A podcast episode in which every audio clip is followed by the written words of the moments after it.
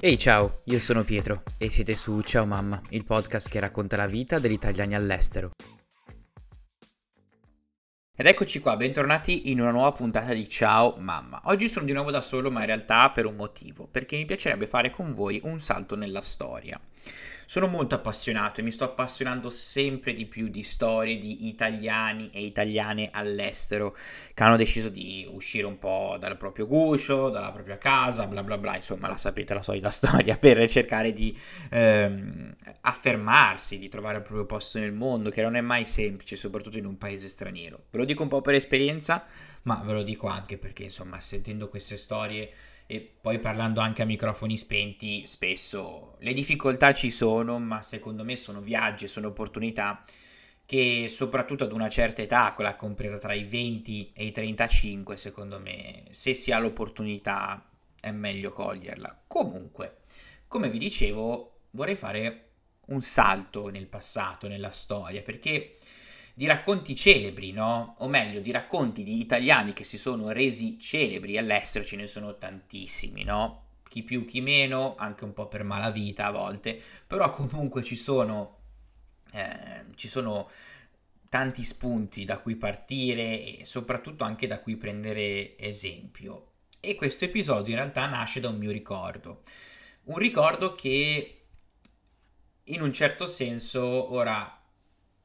non vorrei fare un gioco di parole, però se non ricordo male, qualche anno fa a Genova avevano inaugurato dentro il Museo del Mare, il Galata, una mostra che si chiamava L'America e andava a raccontare la storia degli italiani che partivano dai porti del nostro bel paese per andare a cercare fortuna negli Stati Uniti d'America. E il bello era che la mostra si chiamava proprio l'America, cioè senza apostrofo, l'America, come se fosse una parola unica, perché probabilmente giocava molto sull'ignoranza delle persone dell'epoca, no? della poca anche scolarizzazione e si pensava che gli Stati Uniti d'America in realtà fossero l'America. E il bello di questa mostra era la sua interattività perché sostanzialmente tu da spettatore, da visitatore andavi a, a ripercorrere tutte le tappe no? che eh, un, una persona, un italiano dell'epoca doveva fare per arrivare in America, quindi il viaggio e tutto il resto. Però, secondo me, l'aspetto più affascinante era eh, legato un po' alla dinamica, nel senso che te una volta entrato ti davano un passaporto. Questo passaporto era vero, cioè nel senso era appartenuto ad una persona reale, che realmente era andata negli Stati Uniti, no? E quindi potevano uscire delle storie interessanti. E a me era stato assegnato il passaporto di Rodolfo Valentino, che magari alcuni di voi conosceranno anche perché è stato un grandissimo sex symbol tra gli anni 20 e 30 eh, a New York in America ed era un ragazzo che era nato a Taranto nel 1895 quindi insomma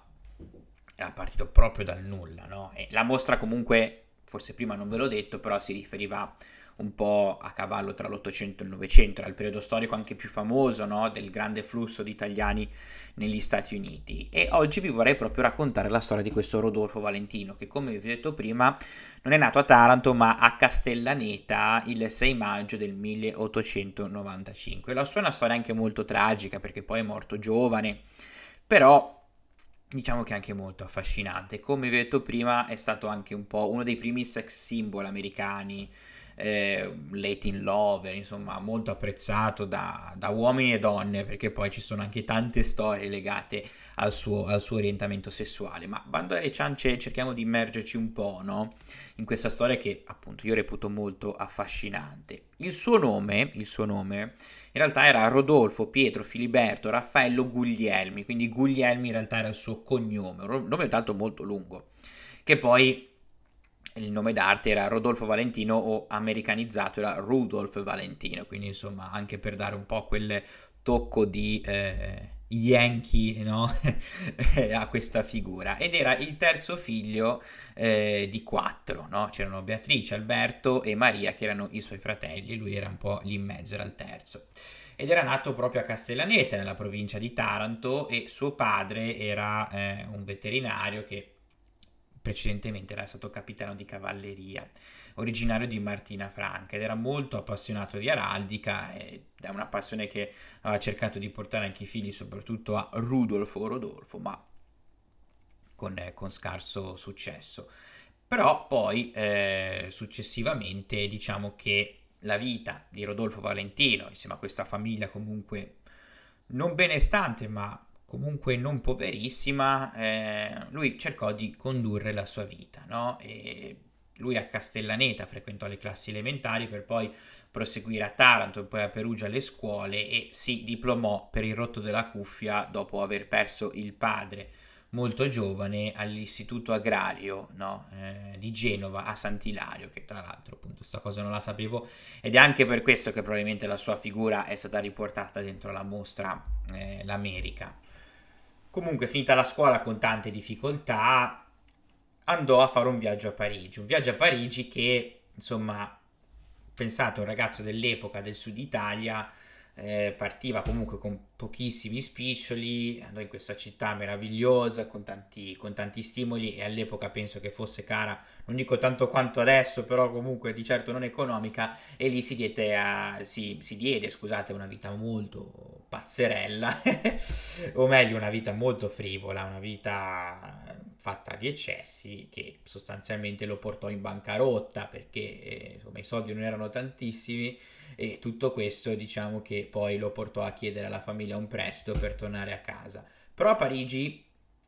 fu folgorato dal ballo, dal balletto e ma anche un po' a quello che si stava sviluppando all'epoca e gli venne l'idea di investire in se stesso e di cercare di diventare un ballerino perché contemporaneamente poi al suo ritorno in Italia lui era stato molto affascinato da un musicista, da un musicista tarantino che si chiamava Domenico Savino che qualche anno prima era andato in America a cercare fortuna e l'aveva trovata, no? quindi lui era stato un po' incuriosito da questa cosa perché c'erano anche dei rapporti più o meno personali con la sorella di questo Domenico Savino che gli raccontava un po' le gesta di, eh, di suo fratello. E quindi poi nel 1913 Rodolfo Valentino si riuscì a imbarcare sul mercantile Cleveland che raggiunse poi New York il 23 dicembre dello stesso anno. Ora la data di partenza non è riportata perché ci sono comunque tante fonti, però immagino che il viaggio non sia stato dei più brevi, dei più facili. Rodolfo Valentino arrivò in America con tante buone speranze, ma dopo poco tempo rimase al verde perché insomma immagino che la sua vita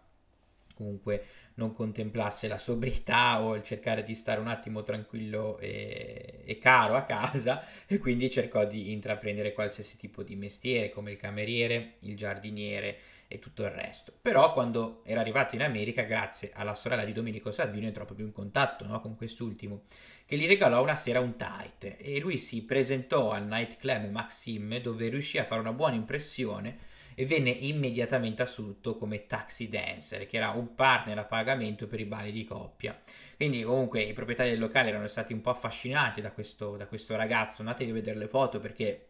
è un fascino molto particolare, no? E, e con le mance in un certo senso riuscì eh, riuscì a superare il periodo di crisi economica nel quale era incappato e anche con la simpatia di tante signore dell'epoca e nel frattempo diciamo eh, ebbe una relazione con la ballerina Bonnie Glass che si era appena separata dal marito Clifton Webb, che sono delle celebrità dell'epoca, no? Eh, dell'epoca, no, scusate, dall'epoca è veramente bruttissimo da dire. Però da questa relazione diciamo che Rodolfo ebbe anche tanti vantaggi economici, perché comunque entrando a far parte di, un, di un'area della società piuttosto, piuttosto importante, eh, lui riuscì anche poi a crearsi un network che è sempre importante anche all'epoca lo era e quindi fu ingaggiato eh, dalla stessa Bonnie Glass per 50 dollari a settimana per fare il taxi dancer. Quindi insomma oltre ad avere una relazione era anche, era anche stipendiato. Niente male devo dire anche abbastanza furbo. In seguito poi il nostro amico Valentino fece coppia poi con un'altra ballerina che si chiamava Joan Sawyer con la quale lavorò per alcuni mesi e dopo queste esperienze si trasferì sulla costa occidentale degli Stati Uniti, a San Francisco in California, dove venne ingaggiato da una compagnia teatrale di operetta. E qui incontrò Norman Kerry, che era una vecchia conoscenza newyorkese, che lo convinse poi a trasferirsi a Hollywood. E qui, qui ebbe un grande successo perché girò una serie di film eh, come comparsa all'inizio per poi interpretare anche i Quattro Cavalieri dell'Apocalisse del 1921 ed è un film che gli diede il successo a lungo sognato, era estasiato e pensate, 1921-2013 sono passati otto anni. Diciamo che al successo poi arrivò anche qualche, qualche scaramuccia, qualche problema anche con i colleghi attori dell'epoca, anche dati dal fatto che lui era una persona molto affascinante, aveva quello che è definito un magnetismo eh, importante, aveva una figura molto attrattiva ed è forse il primo sex symbol maschile portato alla ribalta del cinema americano di Hollywood e divenne in breve, e forse anche eh, stata forse anche una conseguenza della sua morte precoce, un'icona destinata ad entrare proprio nella memoria collettiva. E Valentino, eh, che era anche il nome con cui lo chiamavano le sue fan in delirio quando lo vedevano, pensiamo un po' agli One Direction, ma anche ai Beatles, quando recitava e dettava la moda e si faceva vedere in questi alberghi di lusso in giro per gli Stati Uniti e fu il primo divo, forse anche chiamato iperdivo, ed era anche poi l'inizio del cinema, no? del cinema anche commerciale, quindi c'erano sicuramente tante opportunità per gli attori dell'epoca, pensate anche a un ragazzo proprio come Valentino. I suoi film più importanti furono Lo Sceicco del 1921, Sangue Arena del 1922, Aquila Nera del 25 e poi Il figlio dello sceicco del 26, in cui impersonava l'eroe romantico e mascalzone che col suo fascino magnetico ipnotizzava l'attraente protagonista, insomma, una trama costruita a regola d'arte. E lui aveva una grande passione poi per le donne, insomma, come vi ho raccontato prima, eh, fare il taxi dancer per i locali di New York sicuramente l'aveva portato no? eh, ad, essere, eh, ad essere anche molto ambito no? dalle ragazze e in realtà poi anche dai ragazzi perché eh, c'è sempre stata tanta ambiguità, tanto mistero dietro la figura, la figura, di Rodolfo Valentino ed è anche questo che lo rende in un certo senso forse una, persona, una personalità epica no, del cinema di, eh, di, allora. Peccato però che eh, diciamo la sua morte, la sua morte avvenne piuttosto prematuramente perché nessun interprete maschile comunque era divenuto così famoso a livello mondiale eh, nel cinema e soprattutto in così poco tempo però purtroppo a causa di problemi importanti, soprattutto per l'epoca poi eh, a livello di salute, morì al, all'ospedale policlinico di New York dove era stato ricoverato per un malore dovuto a un'ulcera gastrica da cui soffriva da tempo e poi un'infiammazione all'appendice, insomma diciamo non un quadro clinico felice ed è stato poi colpito anche da un attacco di peritonite sottoposto ad un intervento chirurgico che si rivelò totalmente inutile. Nel 1926, era il 23 agosto, morì e il suo ultimo film era stato Il figlio dello sceicco, che uscì in realtà dopo la sua morte. E all'epoca in realtà venne messa in giro la voce che fosse morto avvelenato dal, eh, da qualche suo collega, eh, o meglio, da qualche suo rivale o da qualche donna gelosa. Quindi insomma c'è anche un po' di mistero. E ed è stato sicuramente, è stato sicuramente un periodo molto complicato per, eh, per, il cinema perché aveva perso il suo primo grande divo, però le sue spoglie poi, se vi interessa, furono sepolte al mausoleo della cattedrale di Hollywood, eh, che ora si chiama Hollywood Forever Cemetery, di Los Angeles, California. Quindi insomma, se io dovessi mai andare in America, spero presto, mi piacerebbe un sacco andare a visitare eh, la sua tomba. E tra l'altro c'è anche un mistero dietro la sua tomba perché dal 1927 al 1960 una misteriosa donna velata di nero, proprio detta la donna in nero, continuò a portare i fiori sulla sua tomba ogni anniversario della morte dell'attore. E alcuni dicono sia una sua figlia illegittima, alcuni una donna che ha avuto, insomma, questo non si sa non si sa tanto, però nella sua città natale eh, si sa che è stato allestito il Museo Rodolfo Valentino con una scultura poi che è stata eretta nel 1961 e poi successivamente sul prospetto della casa natale ricordato anche mediante una targa bronza donata da un suo fan club di Cincinnati in Ohio, quindi c'è stato anche come dire, una, un gemellaggio tra il sud Italia e Cincinnati, eh, che è una città appunto dello stato dell'Ohio. Eh, degli USA. Quindi questa è una storia che, come dire, vi volevo raccontare, vi volevo raccontare perché mi affascina tantissimo, eh, mi ha dato tanto da un certo punto di vista, perché sono epoche mitiche, particolari, eh, che è anche difficile capire e comprendere. Però pensare che un ragazzo partito veramente dal nulla, andato in America ed è diventato il primo super divo, eh, insomma, quello che oggi forse potremmo paragonare a Leonardo DiCaprio, a Brad Pitt, insomma, queste personalità fa specie, ecco. Era un cinema diverso, era il cinema muto, quindi insomma, era anche, era anche forse